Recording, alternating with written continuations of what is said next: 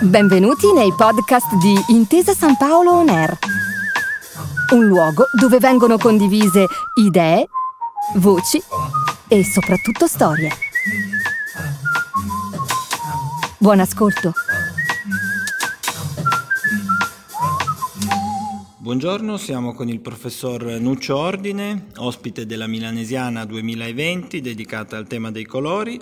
Professor Ordine è, è ordinario di letteratura italiana all'Università della Calabria, autore di bestseller di successo tradotti in tutto il mondo, curatore di collane prestigiose in Italia, in Francia e in diversi paesi eh, del mondo ed è ospite alla Milanesiana eh, con un, un intervento dedicato a un tema a lui molto caro, a cui ha dedicato molti dei suoi libri che è quello dei classici.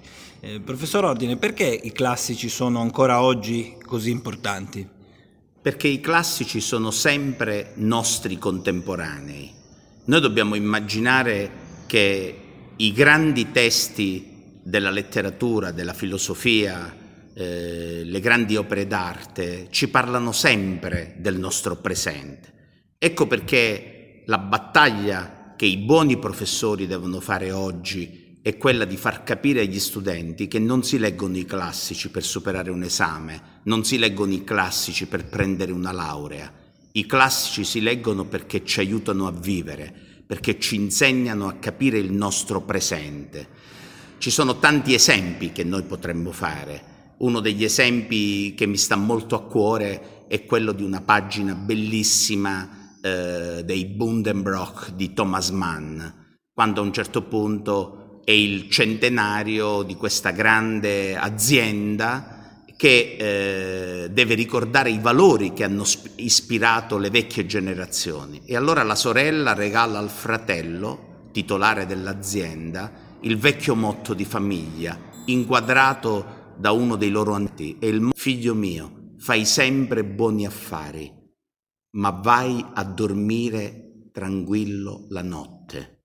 Che significa? Significa che se eh, quelli della Volkswagen avessero letto questo romanzo, probabilmente non avrebbero truccato eh, i software che poi hanno portato alla ditta dei guadagni prima e adesso delle perdite enormi per le cause che stanno facendo. È una piccola cosa, un piccolo esempio, ma è una maniera per dirci che leggere il Don Chisciotte, eh, leggere Omero, eh, sono lezioni di vita che noi possiamo trarre continuamente e sbagliano quei professori che non fanno leggere per intero i classici. Oggi purtroppo l'editoria prospera di manuali, ma sempre meno si pubblicano classici. Ecco perché ho dedicato una vita all'editoria di classici, a cane, soprattutto collane bilingue, dove siano presenti sempre le lingue originali, perché, come sosteneva Umberto Eco, uno fanatico di questa bellissima affermazione di Eco, la vera lingua dell'Europa è la traduzione. Io sono contro l'idea che la lingua dell'Europa deve monolinguare l'inglese, e drammaticamente sbagliato. Invece i giovani devono aprirsi alla molteplicità delle lingue, alla molteplicità delle culture. Ogni lingua è una finestra per guardare il mondo. Se noi perdiamo delle lingue, perdiamo, chiudiamo delle finestre sul mondo. Ecco, il tema dei, dei, maestri, dei professori e degli allievi è un tema che è di, di, straordinaria attualità, soprattutto in questi mesi che hanno dire, costretto il mondo della scuola e dell'università anche a, a per, per, portare avanti il, il proprio, la propria professione. Quanto è importante per uno studente, per un, un giovane trovare il giusto maestro? Ma guardi, oggi eh, ho letto proprio durante la pandemia degli articoli di rettori, di colleghi universitari, eh, dove si esaltava l'importanza e il futuro del digitale. Eh, ecco, eh, loro hanno capito che durante la pandemia il digitale è l'occasione, il futuro per eh, la nuova didattica che servirà a far crescere le università. Ecco, durante la pandemia, invece, io, assieme ad altri colleghi, abbiamo capito una cosa diametralmente opposta, cioè che le università vuote sono, eh, come dire, centri che non hanno vita, sono centri senza anima. Perché? Perché senza professori e studenti le università e le scuole non esistono. La trasmissione del sapere, la formazione, non è qualcosa dove noi andiamo a riempire vasi che sono passivi, cioè gli studenti, vasi che dovrebbero contenere nozioni, no. Eh, la formazione si fa nella comunità, nella vita dell'università, nella vita delle scuole, nell'incontro tra studenti e studenti e tra professori e studenti, perché non imparano solo gli studenti, ma imparano anche i professori quando insegnano, perché guardare negli occhi i propri studenti significa capire se stai facendo bene, se gli sguardi sono perduti, tu sai che c'è qualcosa che è sbagliato nel tuo modo di insegnare e la sera quando torni a casa ti devi interrogare e devi chiederti come fare meglio.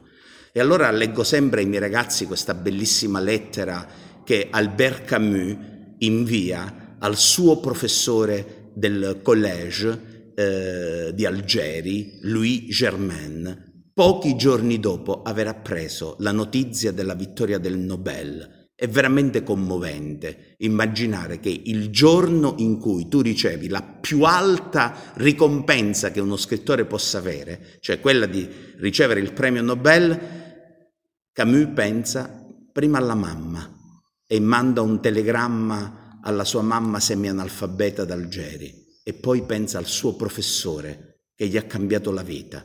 Ecco, i professori dovrebbero cambiare la vita degli studenti. E come la cambiano? la cambiano trasmettendo la loro passione, perché noi non abbiamo amato le discipline che avevamo nel DNA, no, abbiamo amato le discipline nell'incontro fortuito con bravi professori che ce le hanno fatte amare.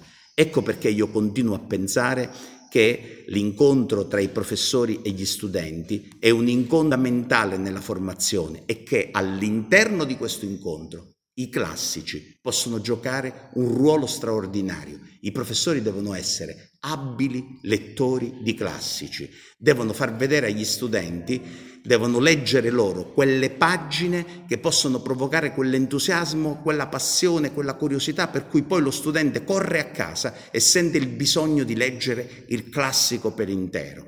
Questo la scuola dovrebbe fare, non far leggere manuali, far leggere riassunti, perché nessuno studente si può innamorare dell'Orlando Furioso o dell'Ariosto leggendo un riassunto o un manuale di storia della letteratura.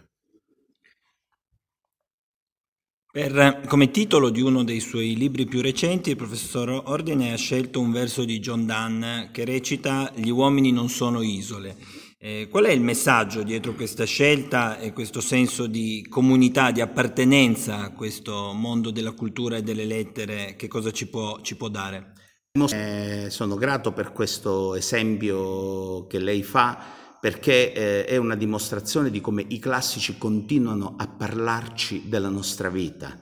Quando John Donne, ammalato, eh, ha rischiato la vita, quindi ha combattuto contro la morte, convalescente nel suo letto, sente suonare le campane, si chiede chissà quale vicino è morto, ma poi dice che domanda stupida che faccio, perché quella campana non sta suonando solo per il vicino, sta suonando anche per me, perché ogni vicino che muore, ogni essere umano che muore è una parte di me che muore, perché gli uomini non sono isole separate, gli uomini sono un unico continente è un concetto che poi influenzerà Francis Bacon, arriverà fino a Virginia Woolf, le onde, fino a eh, altri autori che nel Novecento addirittura si sono ispirati a John Donne, queste sue stupende meditazioni. Ebbene, i classici per l'appunto ci fanno capire che oggi quei politici che urlano nel mondo degli slogan simili America First, La France d'abord,